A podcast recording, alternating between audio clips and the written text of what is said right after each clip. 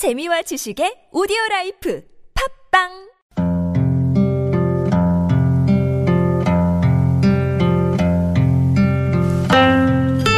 가슴에 담아온 작은 목소리 쉰 세 번째 이야기.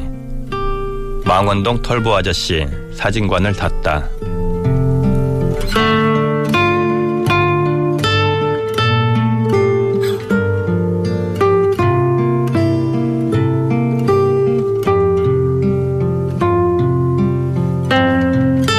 안녕하십니까 가슴에 담아온 작은 목소리 김영호입니다 망리단 길이라고 들어보셨습니까? 최근 서울에서 소위 가장 뜬 동네 망원동의 애칭입니다. 지금도 수많은 젊은이들이 독특한 망원동의 분위기를 느끼고 싶어 거리로 쏟아지고 있는데요. 지난 3월 27일 이곳에서 무려 40년간 망원동을 지켜온 일명 털보 아저씨를 만날 수 있었습니다.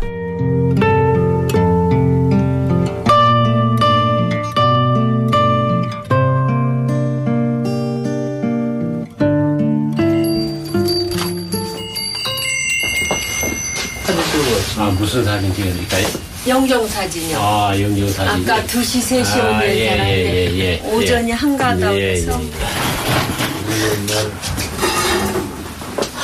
진짜 이거 오래된 거다. 예, 좋습니다. 여기만 보십시오. 예, 여러 번 찍습니다. 예, 잘하셨습니다. 행운의 스튜디오 40년의 무게만큼이나 작고 허름하지만 이사간 지 10년이 지난 노 부부도 다시 찾아올 정도로 동네에 모르는 주민이 없던 명물이었는데요.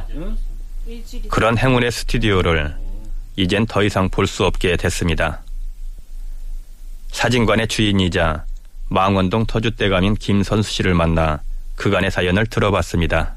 이제 망원동에 처음 왔었는데 그때 농사를 짓더라고요. 소가 쟁기제를 하고 망원동이 아주 가난한 동네였어요. 공동 화장실에 공동 수도. 그런데 저희 스승님이 가난한 동네에 가서 가난한 사람들에게 고기 잡는 법을 가르쳐 줘라.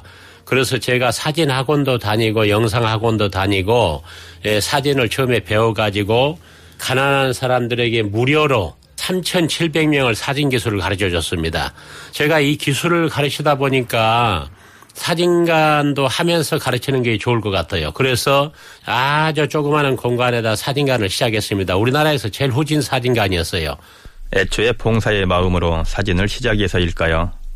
스튜디오의 사진값은 망원동 땅값이 한 평에 만 원이었던 40년 전이나 지금이나 똑같았습니다. 40년 전에도 돌 사진, 백일 사진이 만 원씩 했습니다. 한 판에. 근데 지금도 만 원씩 받고 있습니다. 사람들이 왜 안 올리느냐. 좀 올리세요. 가격 좀 올리세요. 이렇게 말씀하시는 분들이 많아요. 그러나 저는 서민을 위해서 사진관을 운영하기 때문에 가격을 비싸게 받으면 서민들이 마음 아파할까 봐서 제가 가격을 안 올리고 있습니다. 손님이 너무 몰릴 때는 이발할 시간도 부족해 털보 아저씨라는 별명까지 생길 정도로 바빴다는데요. 손님들에게도 행운의 스튜디오는 역시 특별한 존재였겠지요. 들어오면은 아저씨 나 여기서 백일 사진 찍었어요. 아저씨 나 돌 사진 찍었는데 이렇게 컸어요. 그리고 이제 커가지고 40년이 지나서 장가 가가지고 자기네 애들을 지금 데리고 와서 백일 사진 찍을 때 꼭 이야기를 합니다. 아저씨 내가 여기서 백일 사진 찍었는데 올해 길을 나가지고 지금 백일 사진 찍으러 왔다고 막 웃는 사람이 있어요. 자기네에게 또 돌 사진을 찍으러 오는 사람도 굉장히 많아요. 그런데 이렇게 정감 넘치던 망원동 행운의 스튜디오에 어느 날부턴가 큰 변화가 일기 시작했습니다. 망원동이 인근 홍대, 연남동에 이어 인기 동네로 떠오르면서 임대료가 들썩이고 있다는 겁니다. 제가 원래는 이 건물이 팔리기 전에는 4천에 80만 원씩 내고 있었습니다. 임대료를. 그런데 건물이 팔려가지고 새 건물주가 다른 복덕방에다가 2천에 200으로 내놨더라고요. 제가 놀라고 도저히 이건 할 수가 없다. 예, 그래서 이제 그만두고 나가게 됐습니다. 무려 120만 원이나 더 오른 임대료를 당해 낼 재간이 없었기에 그렇게 망원동을 떠나기로 결정했다는데요. 이것은 값싼 가격의 사진을 찍어온 김선수 씨만의 문제일까요? 역시 망원동에서 오랜 시간 한 자리를 지켜온 지물포 및 안경점 사장님의 이야기입니다. 지금 37년째 하고 있어요. 불경기고 하니까 뭐 임대료는 비싸고 하니까 내 같은 경우에도 뭐 임대료 그렇게 다 주고 버틸 수가 없죠. 그래서 이제 적은도로 옮긴 거죠. 지금 과인지가 한 3년 뭐 3년도 채 안 됐어요. 이렇게 그냥 젊은 애들이 그냥 뭐 들어 닥치는 거게요. 음식점, 사진관, 여기 뭐 옷집, 커피숍, 저 커피숍도 말고 전에는 하긴 뭐 주위에 많이 빠져나갔어요. 근데 갑자기 이제 상권이 이제 이쪽으로 넘어오다 보니까 기존에 있던 사람들이 좀 어렵죠. 물론 동네 발전은 좋지만은 좀 옛날 인정 뭐 그런 건 없어요, 사실. 사실 이런 현상은 사람이 몰리는 소위 뜬 동네 곳곳에서 발생하고 있습니다. 이 현상은 젠트리피케이션이라고 불리고 있는데요. 서울시립대 도시사회학과 남기범 교수의 설명입니다. 일상생활 하려면 세탁소가 있어야 되고 구멍가게도 있어야 되고 이발소도 있어야 됩니다. 미장원도 있어야 되고. 그런데 외부 사람이 많이 오게 된다면은 비싼 카페가 생겨야 되고 음식점이 생겨야 됩니다. 거기는 훨씬 더 많은 임대료를 낼 수 있는 능력이 있는 거예요. 그러면 당연히 세탁소는 쫓겨나게 되고 목욕탕은 쫓겨나게 되고 이발소는 쫓겨나게 됩니다. 예전에 주거지였다가 문화나 상업지로 바뀌는 지역 성수동, 망원동, 서촌, 경리단길 뭐 그런 길이 아주 전형적인 곳입니다. 그렇다면 이는 임대료를 과도하게 올리는 건물주들에게만 책임이 있는 걸까요? 이런 현상이 반복되는 진짜 이유가 궁금해집니다. 토지 소유주뿐만이 아니라 어, 이 젠트리피케이션을 추동하는 더 큰 사회적인 세력들이 있습니다.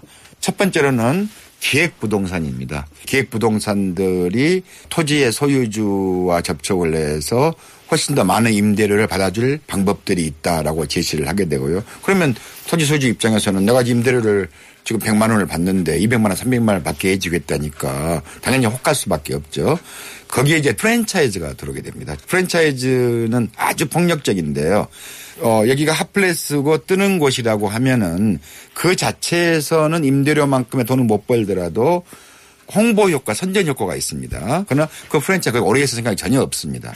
상인 그룹이 들어오게 됩니다. 그 상인 그룹은 어, 핫플레이스만을 계속 왔다 갔다 해서 권리금을 올리는 상인 그룹이 들어오게 됩니다.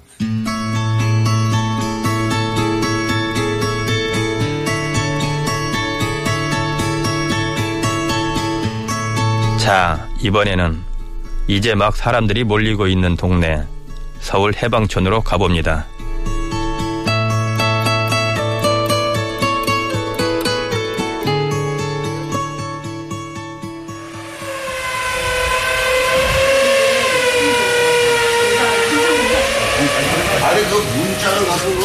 이미 포화 상태가 돼버린 이태원과 경리단길 상권을 피해 젊은 창업자들과 청년 예술가들이 인근 지역인 해방촌에 모여들었고요.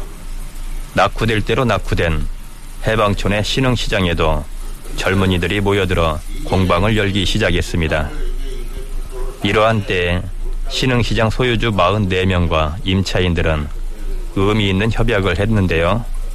신흥시장의 소유주 대표이면서 국수를 파는 상인이기도 한 박일성 씨를 만나 최근의 변화에 대해 들어봤습니다.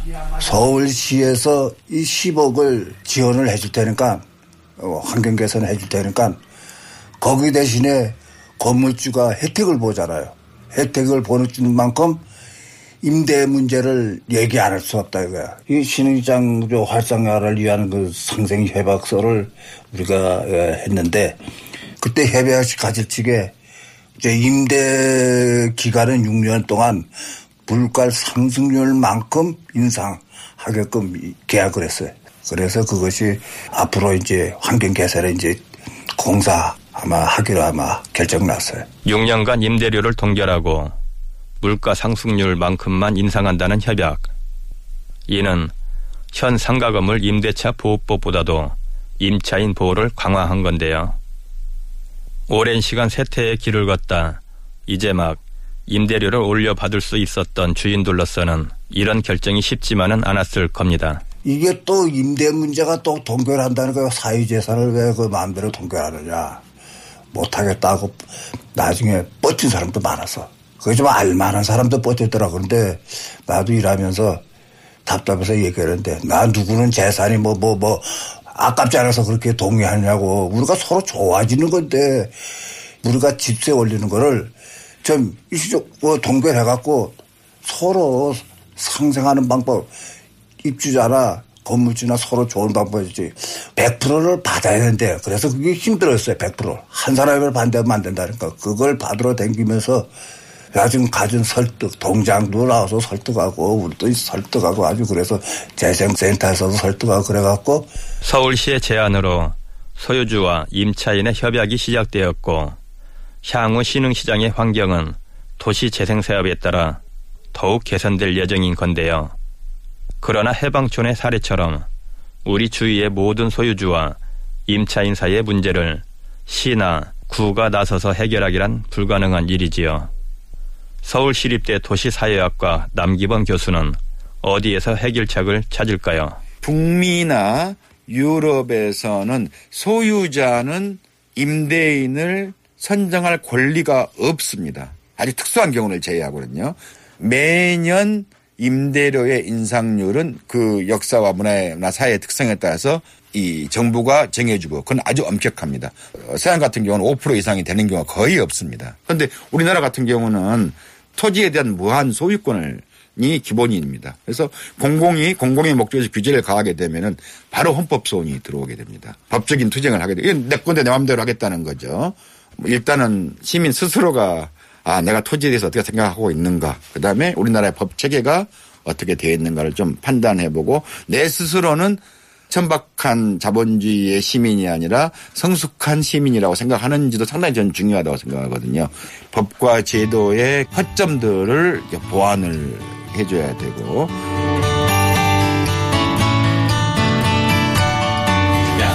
펴시고, 가슴 펴시고, 턱을 내리시고, 여기 보세요. 얼굴 이쪽으로 미소 크게 뜨고.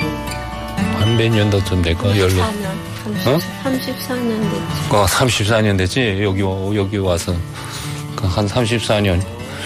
예, 그때도 이 사진관이 있었고, 이 자리에. 진짜 섭섭하고, 그대로 남아줬으면 좋겠는데.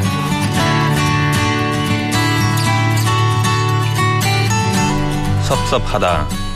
사진관이 그대로 남아졌으면 좋겠다는 어느 노 부부. 40년간 망원동을 지켜온 사진사 털보 아저씨는 이 거리를 떠나도 계속해서 사진을 찍을 수 있을까요? 저하고 정든 다 고향 사람들이죠. 망원동 분들은 저희 고향 사람들입니다. 제 2의 고향인데 고향을 떠나서는 제가 아무것도 할 수가 없을 것 같아요. 아주 정이 아주 너무나도 들었기 때문에 끈끈한 정이 들어가지고 다른 데 가서는 할 마음이 없어요. 피눈물이 납니다. 진짜 이게 그런 상황이. 40년간 스튜디오를 찾아준 손님들과 문을 닫지 말라고 자기 일처럼 걱정해준 사람들에게 마지막 감사 인사도 올립니다. 에, 정말 제가 뭐 심적 고통이 심해서 뭐라고 말씀해 드려야 될지 모르겠네요. 이제까지 도와주셔서 감사단 말밖에 없습니다. 행복하세요, 전부 다. 행복하세요. 저보다. 그렇게 망원동에서 40년간 사진을 찍어온 털보 아저씨 김선수 씨는 3월 31일 끝으로 행운의 스튜디오의 문을 닫았습니다. 지금도 우리 도시 곳곳에는 제2, 제3의 털보 아저씨가 있겠지요. 동네가 뜨고 거리가 활성화되고 상권이 살아가는 일은 언뜻 보면 참 반가운 일입니다. 하지만 그 속에는 우리 사회가 반드시 해결해야 할 또 다른 큰 숙제가 남겨져 있습니다. 가슴에 담아온 작은 목소리 제53회 망원동 털보 아저씨 사진관을 닫다. 지금까지 구성의 조승엽, 연출의 권수림, 저는 김영호였습니다.